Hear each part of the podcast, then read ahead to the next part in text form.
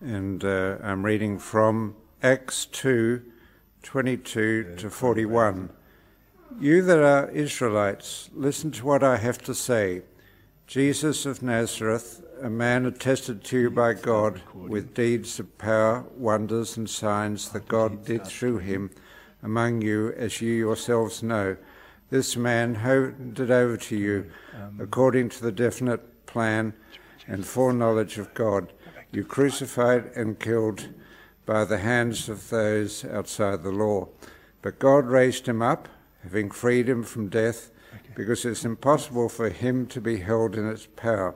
For David says concerning him, I saw the Lord always before me, for he is at my right hand, so that I will not be shaken. Therefore my heart was glad, and my tongue rejoiced. Moreover, my flesh will live in hope, for you will not abandon my soul to Hades, or let your Holy One experience corruption. You have made known to me the ways of life. You will make me full of gladness with your presence. Fellow Israelites, I may say to you confidently of our ancestor David that he both died and was buried, and his tomb is with us to this day. Since he was a prophet, he knew that God had sworn with an oath to him that he would put one of his descendants on his throne.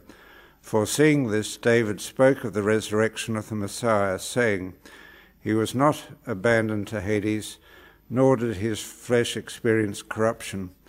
This Lord Jesus, uh, Jesus God, raised up, and of that all of us are witnesses. Being therefore exalted at the right hand of God, and having received from the Father the promise of the Holy Spirit, he has poured out this that you both see and hear. For David did not ascend into the heavens, but he himself says, The Lord said to my Lord, Sit at my right hand until I make your enemies your footstool.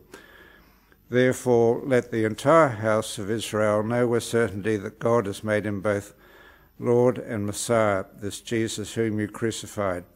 Now, when they heard this, they were cut to the heart and said to Peter and to the other apostles, Brothers, what should we do?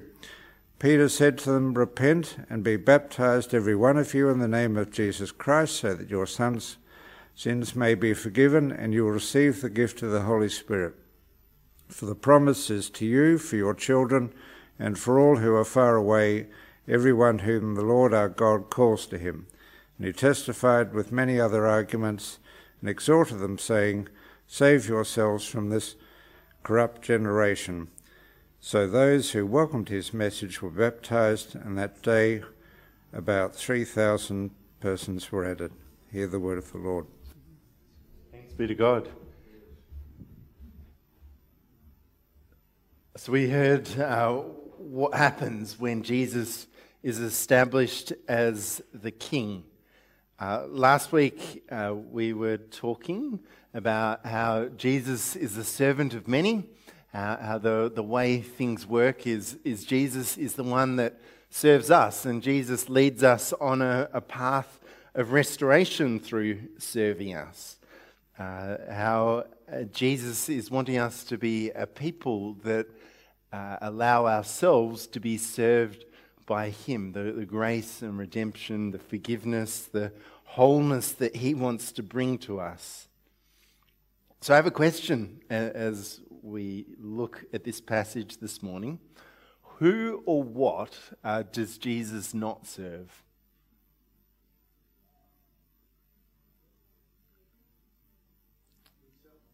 Uh, he, he, he, serves us, he's outward focused, he, he, he serves others, he serves the Father, he serves the Spirit. He, he doesn't serve evil, he doesn't serve the purpose of sin.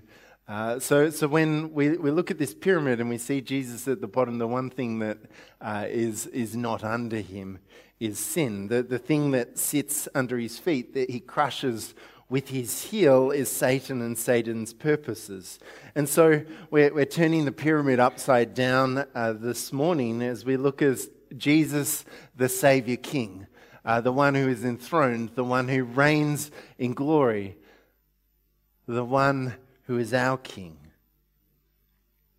Uh, as we look at uh, Jesus as King, uh, I thought it really appropriate to, to think about earthly kings and queens. This is the throne of Queen Elizabeth II.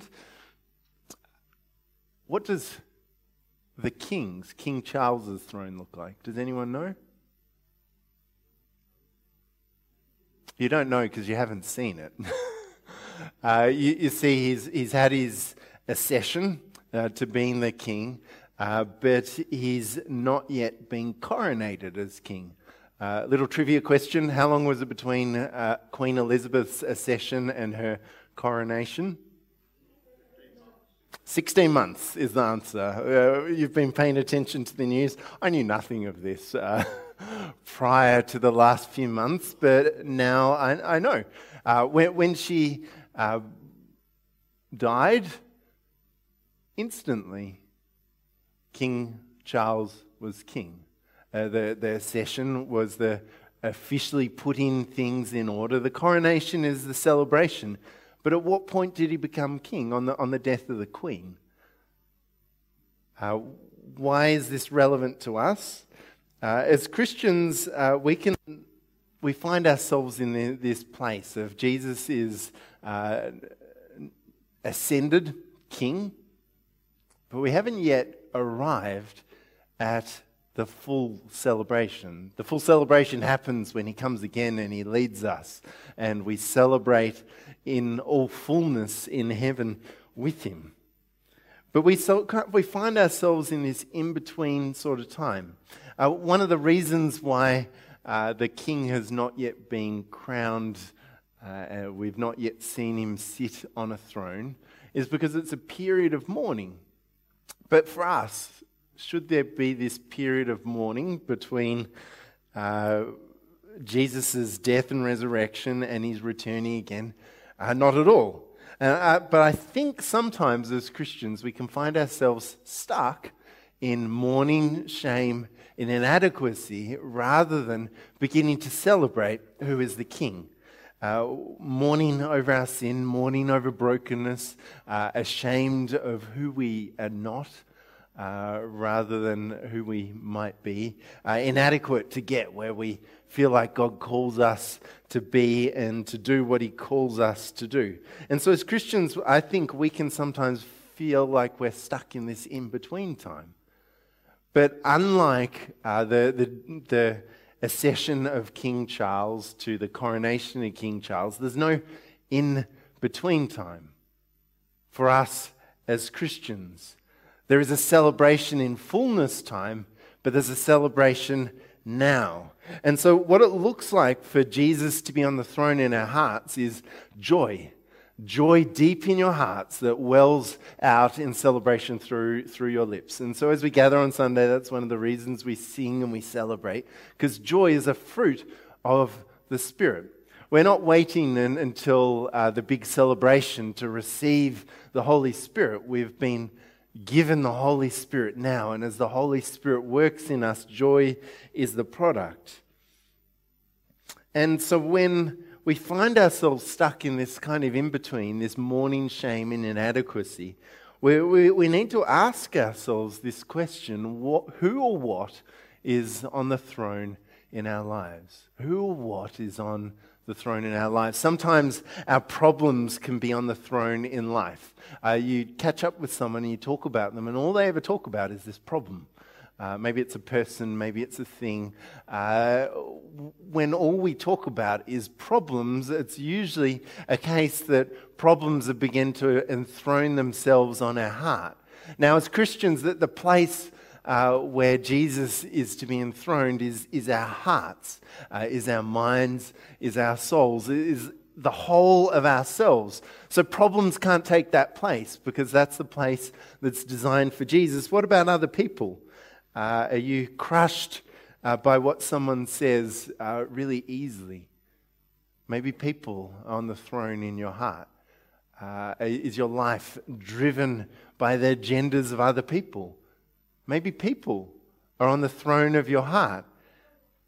I think the biggest problem that we face today is uh, ourselves being on the throne. Back in the time of Egypt, idols were physical things people made out of wood and worshipped, which sounds really funny to us. Uh, but they would look at us and wonder why we worship ourselves as we make idols of uh, aesthetically uh, our own agendas. Uh, we can enthrone ourselves in our lives and become our own king. So, who or what is on our throne? As Christians, we can sometimes find ourselves overly concerned with what actually sits under Jesus' feet. You see, Jesus serves us as our King. Jesus serves us in bringing us redemption, in bringing us wholeness, uh, in bringing us joy, in sending the Spirit, but that doesn't mean He sits under us. See, Jesus uh, is enthroned, and we're called to have him established as the king in our lives. And what does that mean? That we honor him for the position that he's in. We live our life in a way that aligns with his kingly purposes, knowing that in his love for us, he serves us. And his service is not uh, in uh, contradiction to his kingship. But as Christians, uh, we can sometimes see problems, people, ourselves on the throne, and sometimes sin sits on the throne, and these things can drive us when actually these things are meant to sit under Jesus' feet. Now, we talk a lot about uh, sin often in church, but we should also talk about problems. You see, sometimes the problems and the, the burdens of life sit in this place where they overwhelm us. So when problems are overwhelming us, uh, who's on the throne? The, the problem sits on the throne. What are we not believing about Jesus? That he actually sits above the problem or the pain of our life. So if Jesus sits above the problem or the pain of our life, and that's beneath his feet, Who's in charge? Jesus is. Who's going to deal with it? Jesus is. Who's going to deal with evil? Jesus is. And so, as Christians, we need to see Jesus as the king. Uh, we have a king in Jesus, and so the question uh, for our hearts is that good enough? Is that good enough for me? Is that good enough for you. And when I live in, when I live in a way, because where you're not the only people that struggle with having Jesus as king. I have my own agendas and plans. When I live in a way that doesn't show Jesus to be my king, I experience the fruit of myself as not such a great king. As Christians, uh, we need this to continually examine our lives and our hearts so that Jesus will be enthroned in the place that he bought by the price of his blood. In the Bible, we learn of the problem of earthly kings. Uh, we, we see in verse 29, uh, it says, Fellow Israelites, I may say to you confidently of our ancestor David, and you can find this on page 886 of your Pew Bibles. I, I, say confidently of our ancestor David that he both died and he was buried, and his tomb is with us to this day. What's the point of the, what he's saying here?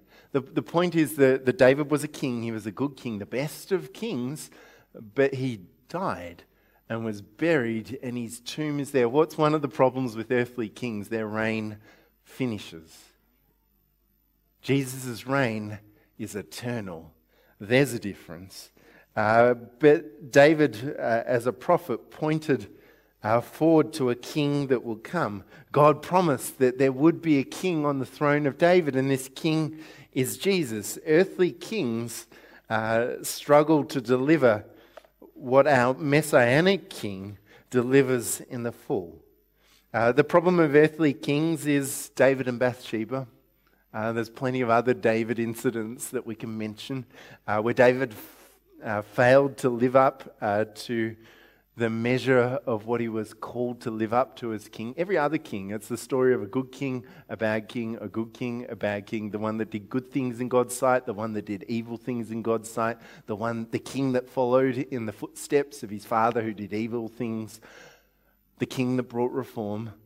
And continually kings uh, go in this cycle of never being quite adequate enough. And so the problem of earthly kings is inadequate kings produce inadequate results. So, no earthly king, even ourselves, can produce the result in even our own kingdom that is going to be long term, lasting, generational, spiritual prosperity. So, the solution is God as our king. You, you, you, know, when you look at the Old Testament and the people are saying, Give us a king like all the other nations, uh, God gives them a king. But what he really wanted of them was for him to be established as the king among them. And so every earthly king points to a heavenly king that can fulfill what we want in an earthly person. Well, the human problem uh, we see in this passage. Verse 36, if you're following along, so it's page 886. Uh, we see in verse 36 Therefore, let the entire uh, house of Israel know with certainty that God has made him both Lord and Messiah, this Jesus whom you crucified.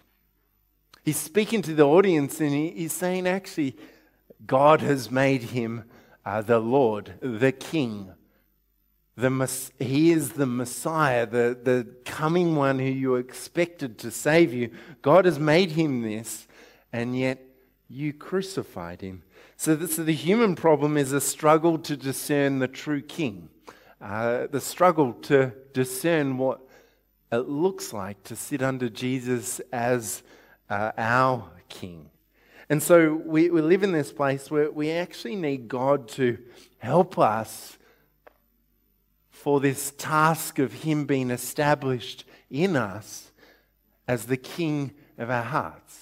And so, if you've received the Holy Spirit as, you, as you've come as a Christian, one of the things that the Holy Spirit wants you to do is embrace Jesus as your King. One of the Holy Spirit is going to, uh, one of the things the Holy Spirit is going to do as we seek to follow Jesus is establish Jesus as King in our hearts. And what does that mean? Our problems need to get off the throne. We need to get off the throne. Other people need to be dethroned themselves so that Jesus may take his rightful position in each of our hearts. So, why would I want Jesus as my king? Uh, I'm going to put some verses up on the screen, and you can also follow them in Scripture. And one of the things I want you to understand as I'm putting the verses up on the screen is that as uh, the Scripture talks about Jesus, what has been done for Jesus is done for us. What is true of Jesus that is true of us. So when Jesus is sitting on the throne, we are kept in heaven with him. We are with Jesus on the throne. We, you are here seated now. Uh, simultaneously, you are also seated with Jesus in the heavenly realms. Now, that's hard to wrap our human minds around, but what is true of Jesus is true of us. And so we can read these verses, and with confidence, we can know that they speak about what is true for us because Jesus is on the throne for us. And we are established with him. That is, he is ascended king. We don't need to wait for the celebration to know this is a reality for us. So, verse 25 I will not be shaken. Though the whole world is shaken around me, because Jesus is on the throne, I will not be shaken. Though life may fall apart, I will not be shaken because Jesus is on the throne. Verse 26 uh, my, my heart was glad and my tongue rejoiced. Glad hearts glad hearts, uh, verse uh, 28. Those who are full of gladness in your presence. As the Holy Spirit works in you, it should produce a gladness in you. that you are redeemed. We are a redeemed people. We're no longer defined by our past, by our problems, by evil uh, that we have done or others have done. We are a redeemed people that should produce gladness in our hearts, and that Jesus sits above all the problems, all the evil, all the pain in this world that should bring gladness in our hearts, so that even when we are sorrowful, we can be a people that rejoice in fullness because Jesus is King. And so our tongues rejoice. The fruit of hearts that are glad is lips that rejoice. And so we sing and celebrate Jesus as our King. And so our flesh lives in hope. Although outwardly we are wasting away, we live in hope that we're being renewed day by day and that there is a resurrection body waiting for all of us. And so our flesh lives in hope that though outwardly we groan, we are being renewed as God's people because Jesus is King. Uh, we have verse 27 hope that uh, we will not be abandoned. Verse 27 speaks uh, of how uh, Jesus, uh, though he went and dealt with death and evil, his, his body did not see decay. It speaks of him, but also speaks of us.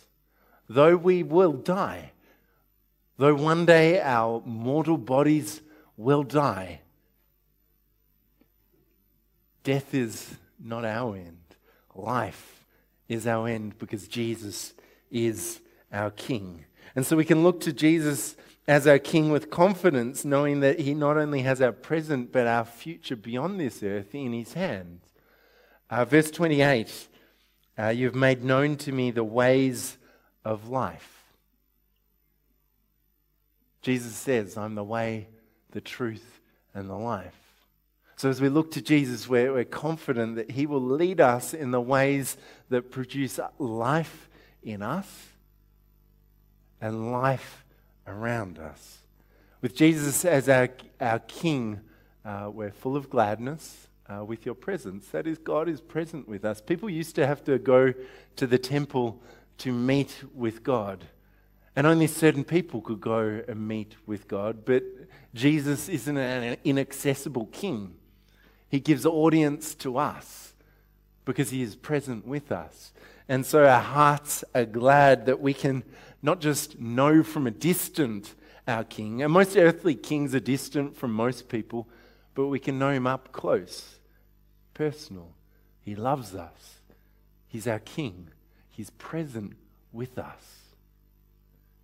Verse uh, 33, uh, we receive the promised Holy Spirit. That is, Jesus says, I am with you always to the end the age. We're confident that He is with us. And I wonder, where, where's the greatest army established? Uh, it's always with the King. The, on earth, the, the role of an earthly army is to defend at all costs the King. So, who's present with us? The King. He's eternally establishing his reign, and so we can be confident that whether life or death, nothing can separate us from the love of God. We're confident, verse 35, that uh, all enemies will be a footstool under his feet. That he's dealt with it, and one day he will finally, the, the, the power of sin and evil is dealt with. The presence one day will be gone, and there'll be no more tears and no more mourning because Jesus is King. Verse 36 uh, He's the promised Lord and Messiah. That is, He's fulfilled uh, the Old Testament. He's come and He's established the reign that the rest of this book looks forward to. And so we can look to him as the, the one true king who will reign forever, the one that will bring salvation to all of his people. And then, verse 38, we, we see that he's actually the one that offers forgiveness. No matter the treachery, no matter the evil, no matter the brokenness, Jesus offers forgiveness to you and to me, that we will be restored to a place of safety and security and wholeness under Him as our King. He has good for us. And so these are usually when, when I talk about uh, a, a, theme, I will go outside Scripture And we could come up with lots more things as we look through the scripture, the kingship of Jesus. But just here, we see all this is true for us as Jesus is the king in our lives. So, who is Jesus' kingship for? Verse 39 For the promise is for you, for your children, and for all who are far away, everyone whom the Lord our God calls to him. This promise of Jesus' kingship is good news for the world, and this promise is for us, for our children, and for all who are far away. See, the good news of our King is that he wants to be the good King for the whole earth. And a day will come when every knee will bow, every person will see that Jesus is actually the King.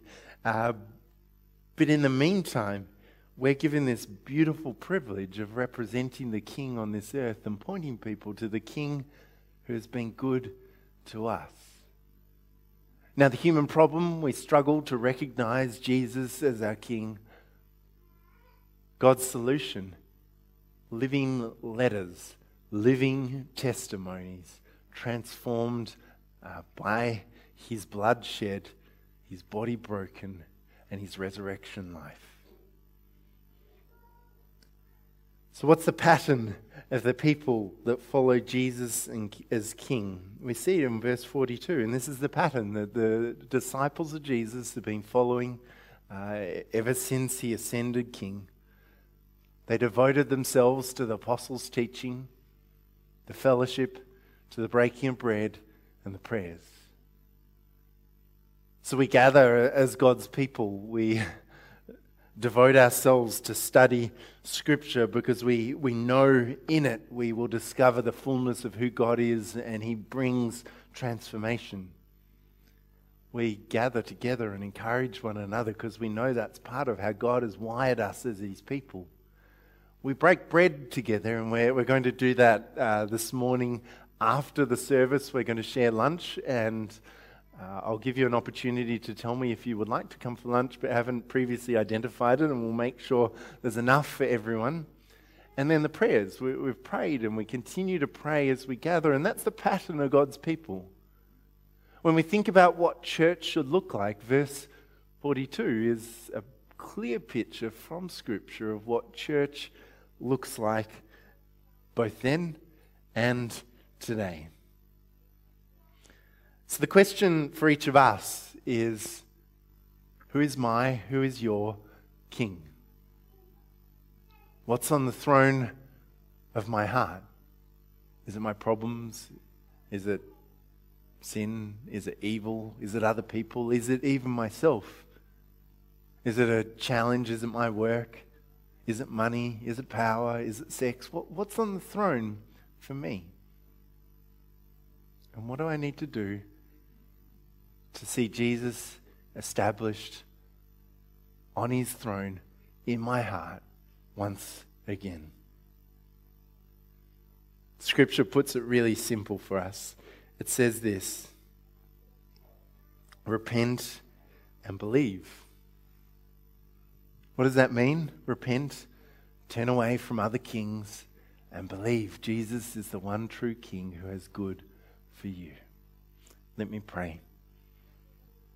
Uh, Lord Jesus, uh, you are our King. Uh, Lord, as we come before you, I uh, would like to ask your forgiveness for having other kings. You might like to just say in your own words, uh, Jesus, forgive me for looking to other kings.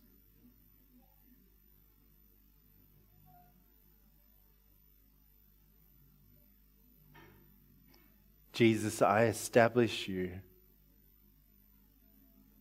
as the King of my heart.